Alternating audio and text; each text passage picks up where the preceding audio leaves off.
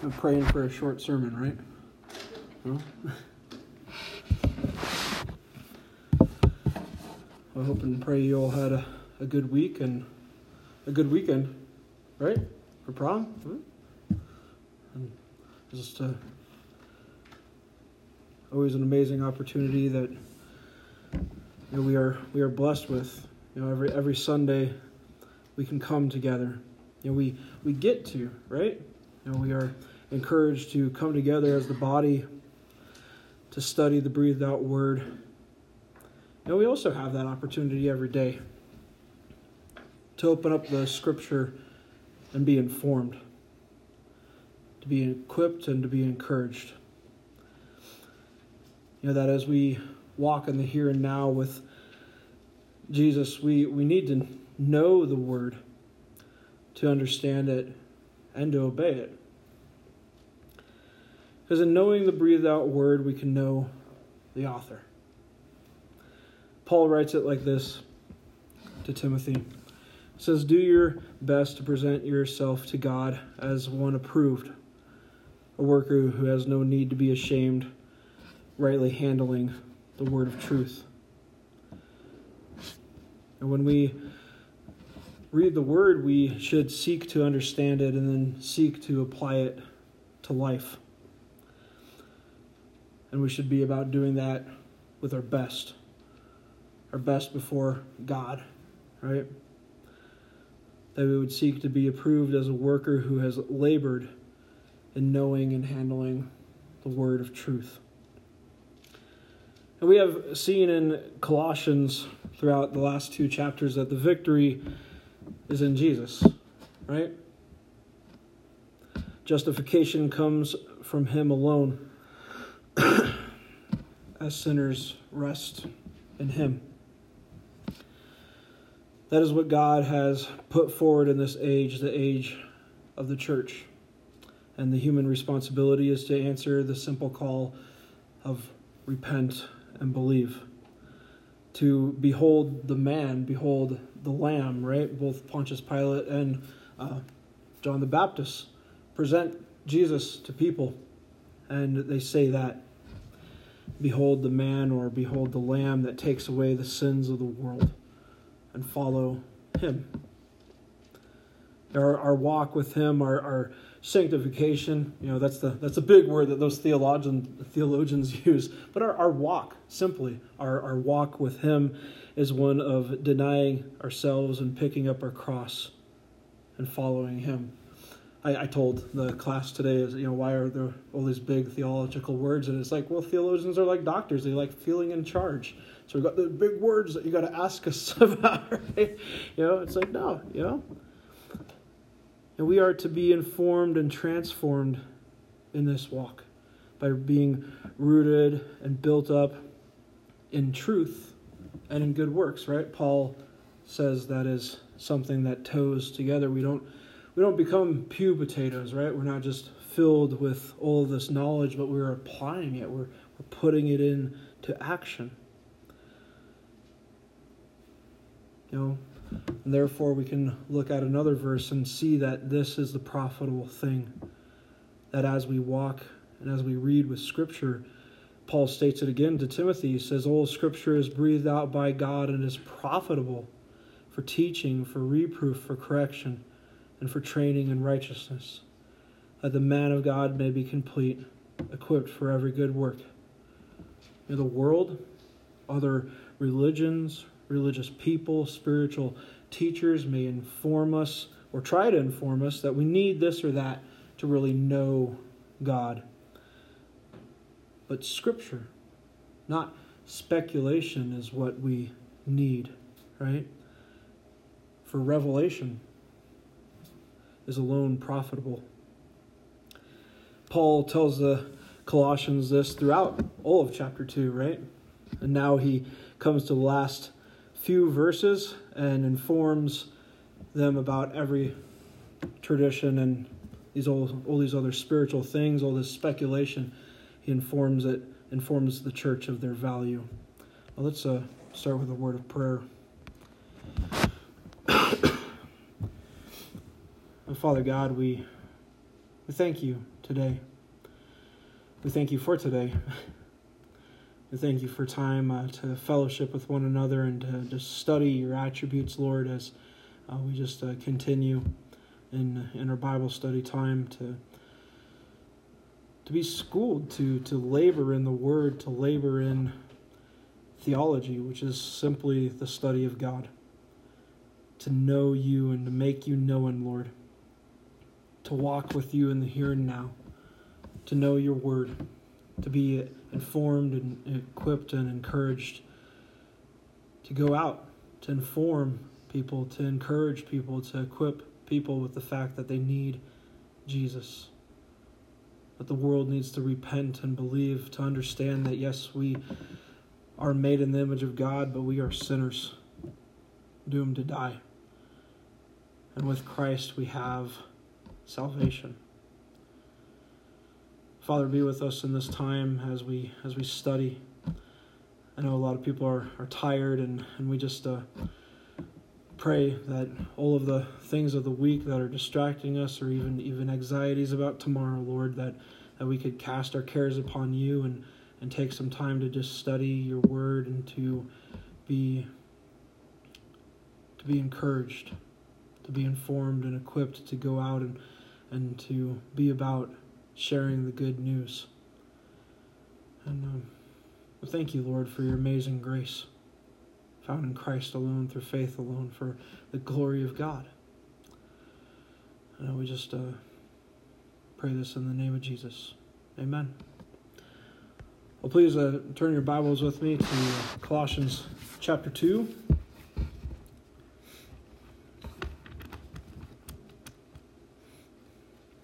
This has been a, well, like I said this last week, but it's been a really good chapter. You know, but all, all the chapters are really good. We'll be in verses uh, 20 and 21. Paul writes this If with Christ you have died to the elemental, elementary spirits of the world, why, as if you were still alive in the world, do you submit to regulations?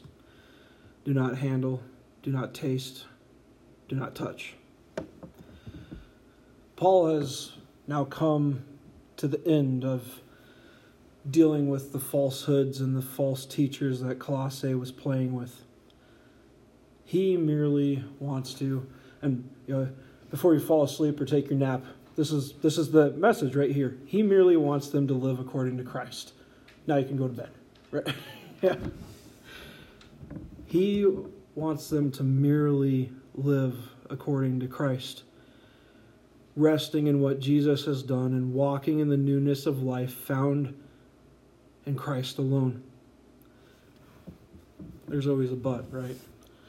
When it's but God, it's, a, it's amazing. It's whoa But when you come to but humanity, which normally isn't in the Bible, thankfully, but you think about it, right? But humanity has a profound problem in thinking, well, we need to do something, right? We need to do something in order to be redeemed. But Christianity says this it has been done. Rest in it and walk in it. That's it. That's the message. It's grace.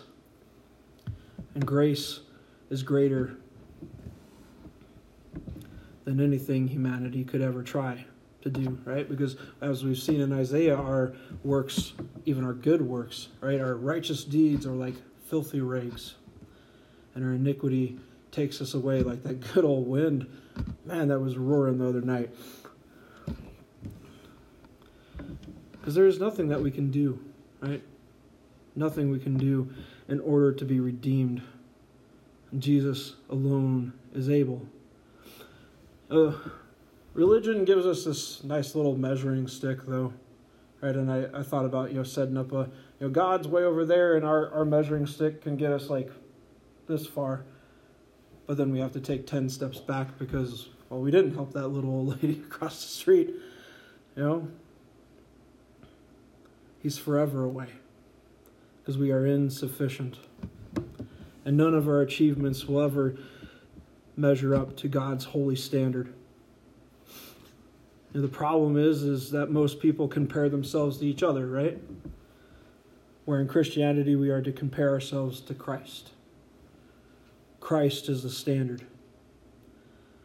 I love what Paul says here. He says, So, it, well, he says, if with Christ you have died, then we are in Christ. And our standard is He who has come for us.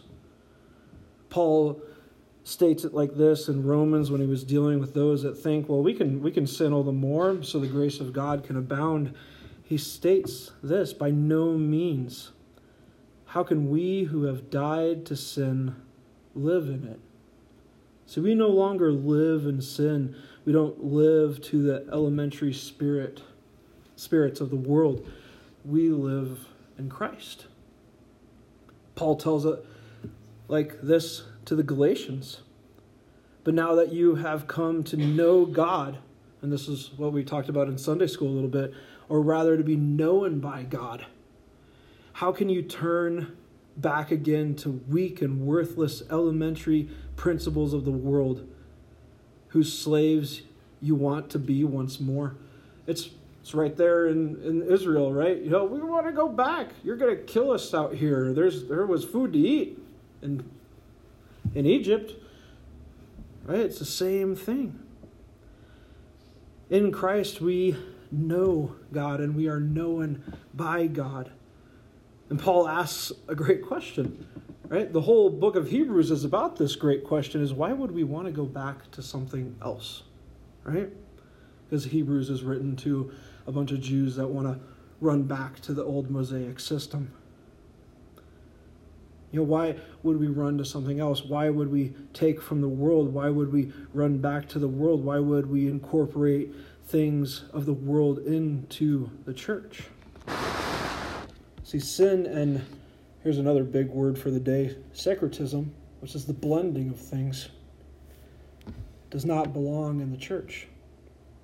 Yet believers continue the quest to find common grounds within religions and religious peoples of entirely different orders that totally disregard and disagree, disagree with everything, everything taught in the Bible and orthodoxy, which is another big word, but it just means right belief.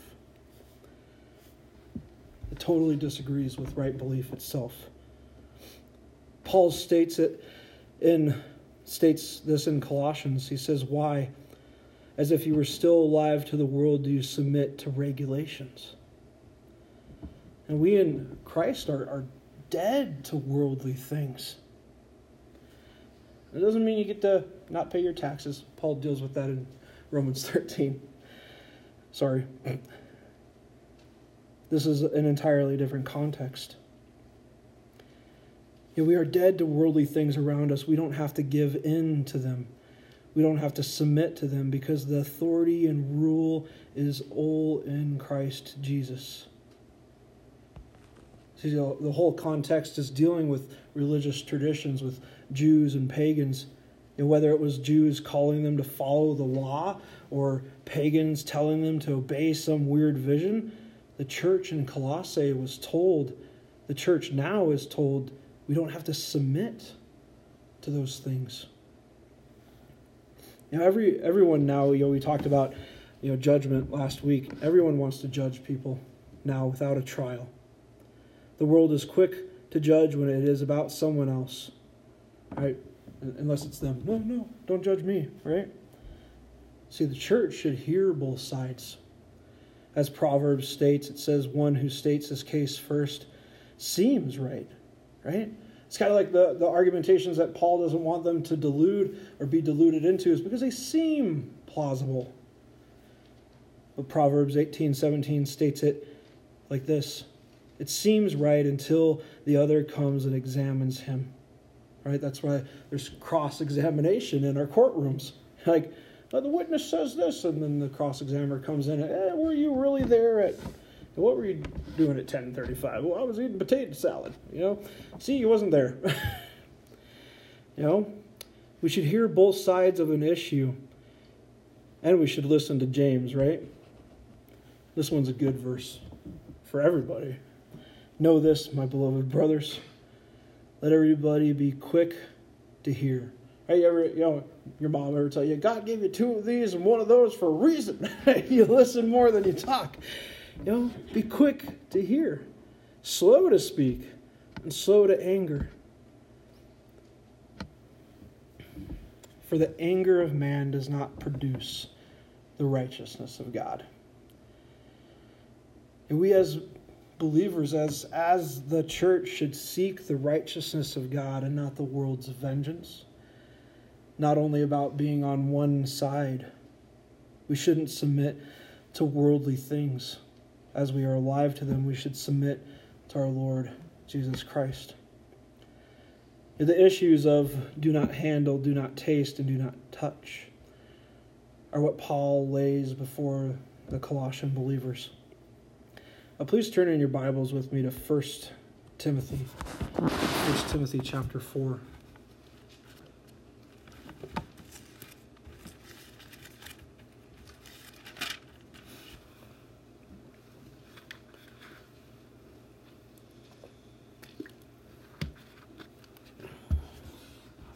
In 1 Timothy chapter 4, uh, we'll be in verses 1 through 5. Paul writes this to Timothy. Now the Spirit expressly says that in later times some will depart from the faith by devoting themselves to the deceitful spirits and teachings of demons, though sorry, through the insincerity of liars whose seared whose consciousnesses consciousness is seared who forbid marriage and require abstinence from the food foods that God create, created to be received with thanksgiving by those who believe and know the truth. For everything created by God is good and nothing is to be rejected if it was if it is received with thanksgiving. For it is made holy by the word of God and prayer I love this passage. The departure of the faith comes like this. Right? Paul says they devote themselves. Right? We're we're to be devoted, like we talked about, who's our master, right? If beer and pizza are your idol, then who is Jesus, right? Is he our master? Is he our Adonai? We are devoted to him. But first they devote themselves to deceitful spirits and demons. Right? That always goes back to even the spiritual conflict that we are a part of, that Paul spoke of in Colossians, speaks of in Ephesians and Philippians, and elsewhere in the Bible. There is spiritual warfare. And that is why discernment is needed as believers and within a church. Because we don't want to be there, right? We don't want to be deceived by deceitful spirits and demons we need to test everything because we are aiming to please ourselves, right? No, we're aiming to please Christ, to seek His will and not our own and not the world's. And then, secondly, they listen to those that have seared consciences, conscience. You know, they're teachers and therefore themselves will not listen to reason. And we as believers, we as the church are, are called to this, right? To the aim of our charge is love that issues from a pure heart and a good conscience and a sincere faith. And lastly, right, he gets to the lastly part, Paul says they forbid that which God has created to be enjoyed and given thanks for. And we'll get to that part in Colossians, right? Do what? Do whatever you do, whatever you eat or drink, do it for the glory of God, right? Spoiler. May that be food or marriage. Paul tells the believers in Colossae that they're they are not alive to these things. They're alive. So uh, they're not alive to those traditions. They're alive in Christ.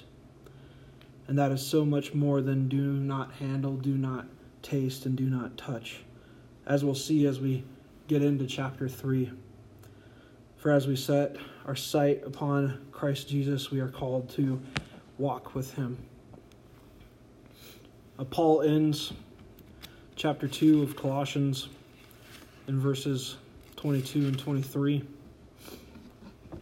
He states this, referring to things that are all perishable as they are used, according to human precepts and teachings.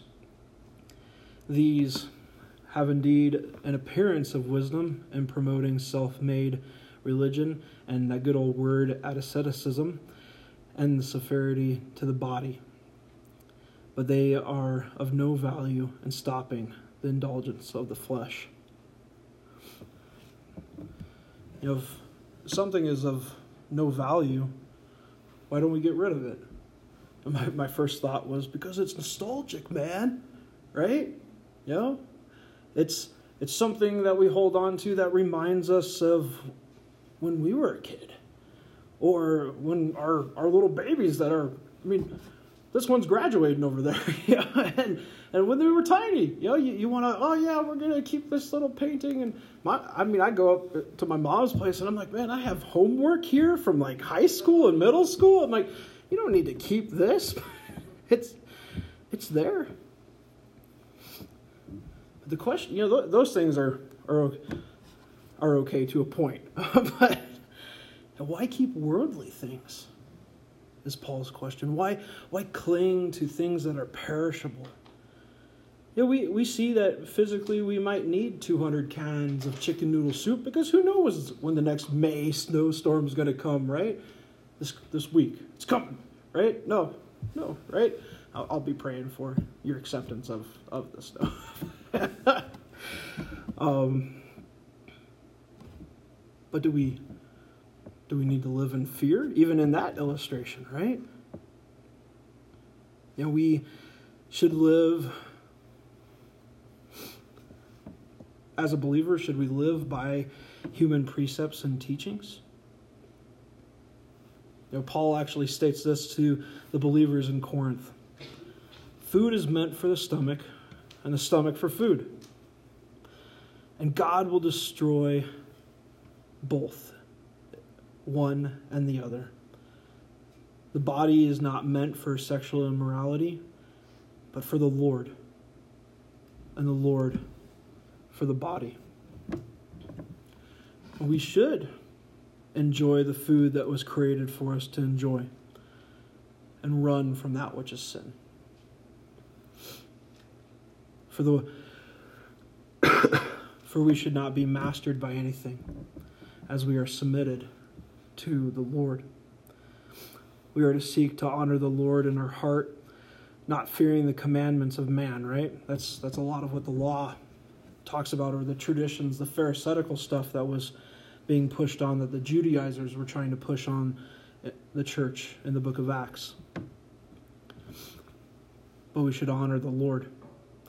Because if we do that, if we if we are thinking that we honor God by fearing the commandments of man, we actually worship the Lord in vain.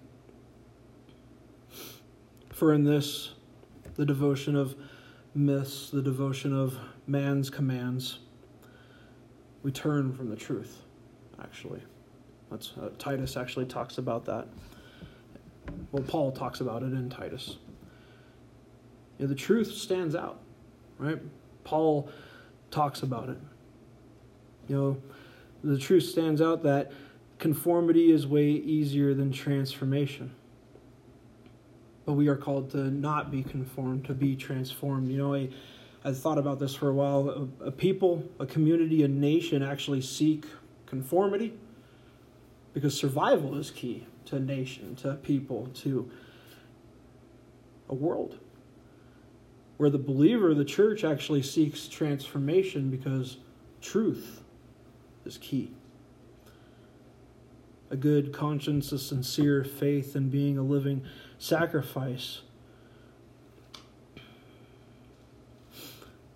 is about loving the Lord above and to love our brother and sisters beside us. That is what the believer in the church is to be about as they seek Christ and live by grace in the Holy Spirit.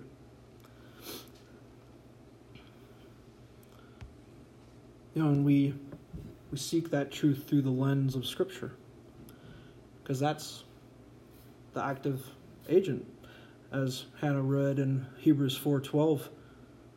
You know, it is living and active. And we are simply released. Released from religious traditions and worldly thinking that state, well, if I'm good enough, right? It's that measuring stick. I'm better than you.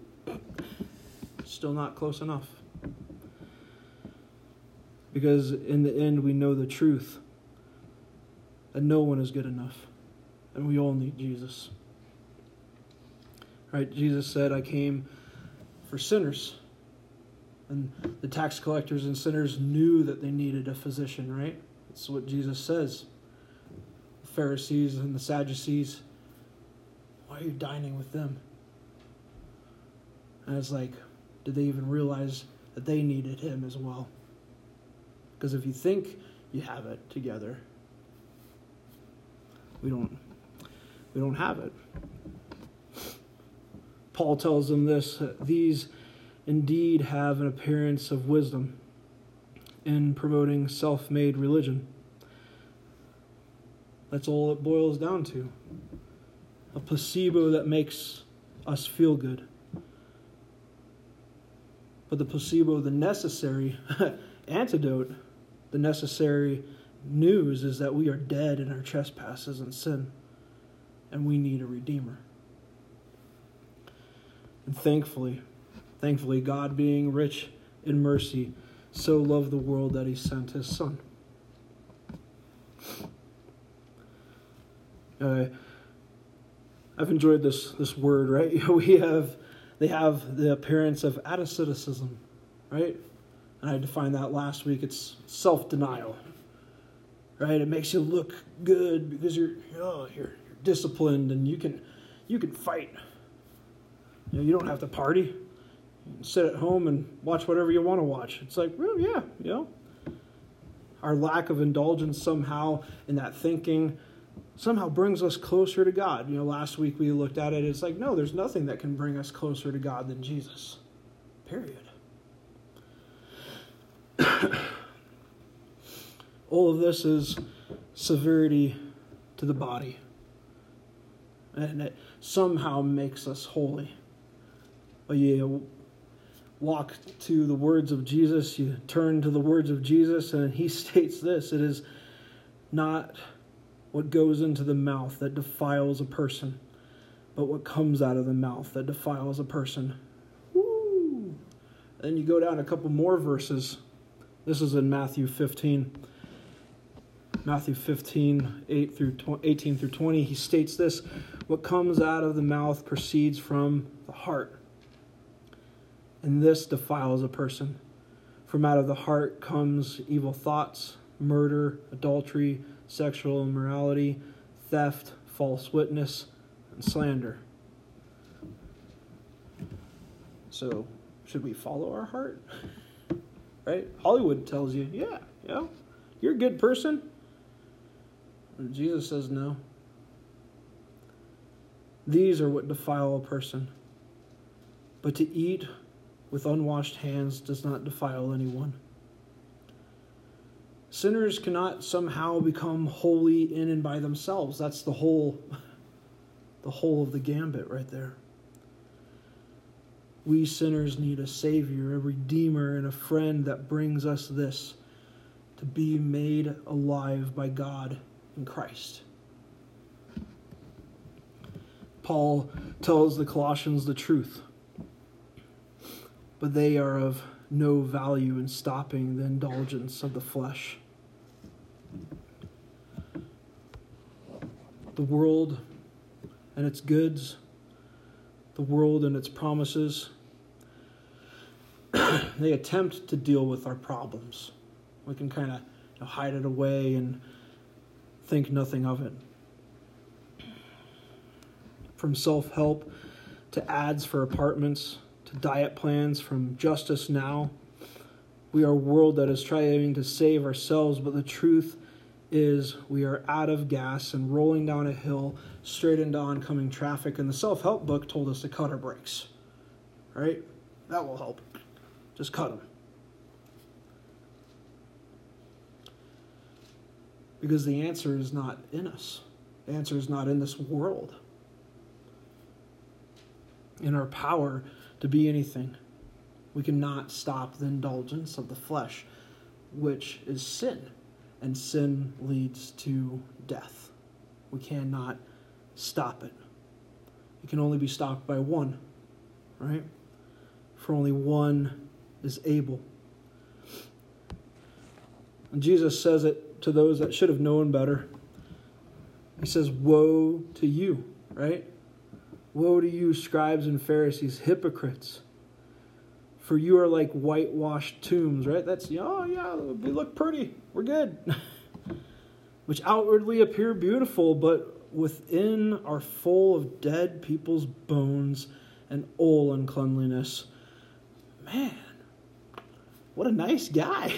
so, you also outwardly appear righteous to others. Right? That's that's the whole thing that the the game they're playing is that you know look at me look at me right? That jesus talks about that in other places. They're, they're phylacteries these uh, prayer uh,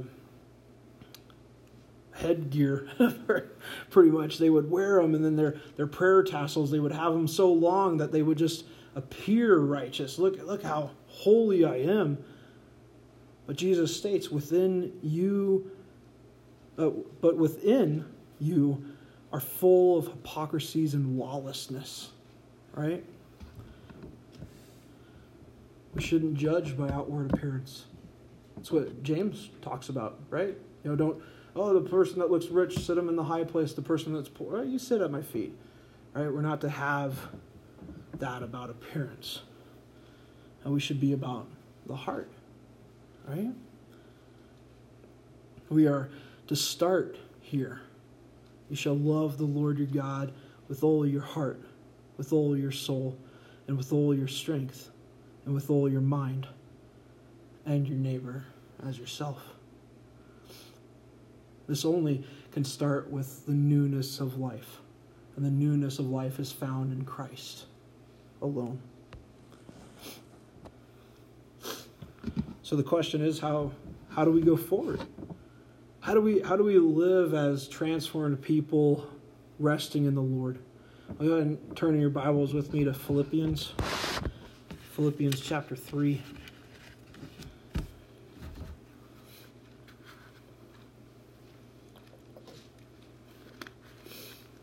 I'm going to start in verse 3.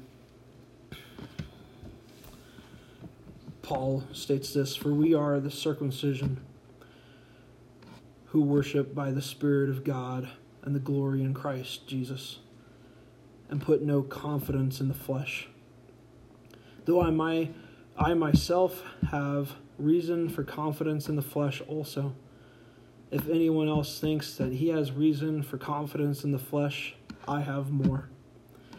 Circumcised on the eighth day of the people of Israel, of the tribe of Benjamin, a Hebrew of Hebrews as to the law, a Pharisee, as to zeal, a persecutor of the church, as to the righteousness under the law, blameless. But whatever gain I had, I count as loss for the sake of Christ. Indeed, I count everything as loss because of the surpassing worth of knowing Christ Jesus my Lord. For his sake, I have suffered the loss of all things and count them as rubbish in order that I may gain Christ and be found in him, not having a righteousness of my own that comes from the law, but which comes through faith in Christ. The righteousness of God that depends on faith, that I may know him and the power of his resurrection, and I may share in his sufferings, becoming like him in his death, that by any means possible I may obtain the resurrection from the dead. Now it really goes back to what Paul had stated in Colossians. In Christ we are of the circumcision made without hands. right? It's a sign of the covenant back then, and our sign of the covenant now is being in Christ, sealed by the Holy Spirit. So Paul goes on saying we should have no confidence in the flesh. Paul tells the Philippians that he had every reason to have confidence in the flesh, but he counted it a loss compared to Christ. And he'll explain in Romans how he talks about the fact that it was the covetousness, his heart, that commandment, dealing with the mind and our thoughts that held him up and brought him crashing down. Compared to Christ, he now counts all that he has done as rubbish. It's trash. Why would we count that? Paul clings to Christ in order to gain something he would never be able to do on his own resurrection from the dead. Now, for the world, for the religious people and the non religious people, the call goes out. We are insufficient and unwilling to deal with the truth of our condition before a holy and just God. Therefore, repent and believe in Christ Jesus. And for those that have heeded this call, those that have believed upon Jesus, they are given the right to become children of God. They are to, as Paul states, share in his sufferings, right? Because we're all a part of the same conflict. And that means we deny ourselves. We pick up our cross and we follow Jesus understanding that we both that both of this or all of this includes suffering and comfort are a part of our life living for Jesus in a broken world. The Lord states it. If the world hates you, know that it hated me before it hated you. And we understand that Jesus, the Lord, the true light, bore witness to the truth. The truth. And therefore, the church, his body, his bride, should do the same thing bear witness to the truth. And in doing that, we, we may be hated, imprisoned, fined, marginalized, or maligned, and persecuted. Because the world does not want to hear the truth. It doesn't want the light to shine, for the light shows the world that its deeds are evil. As believers, we are called to be light and salt. That we would find no value in worldly things and stand for Christ. For He alone is the hope for all of humanity. Well, let's uh, close in a word of prayer. oh, Father God, we thank you for today. Thank you for everything that you have given us, Lord. Thank you for the grace and mercy found in Christ our Lord. And that we have a steadfast and firm anchor for our souls. A great high priest that will walk through us through all of life. And that we should not fear life nor death because you hold us in our in your hands, O Lord. Help us uh, go forward. Encourage us and equip us and help us uh, proclaim the truth of who you are to a lost and dying world, Lord. In the name of Jesus we pray. Amen.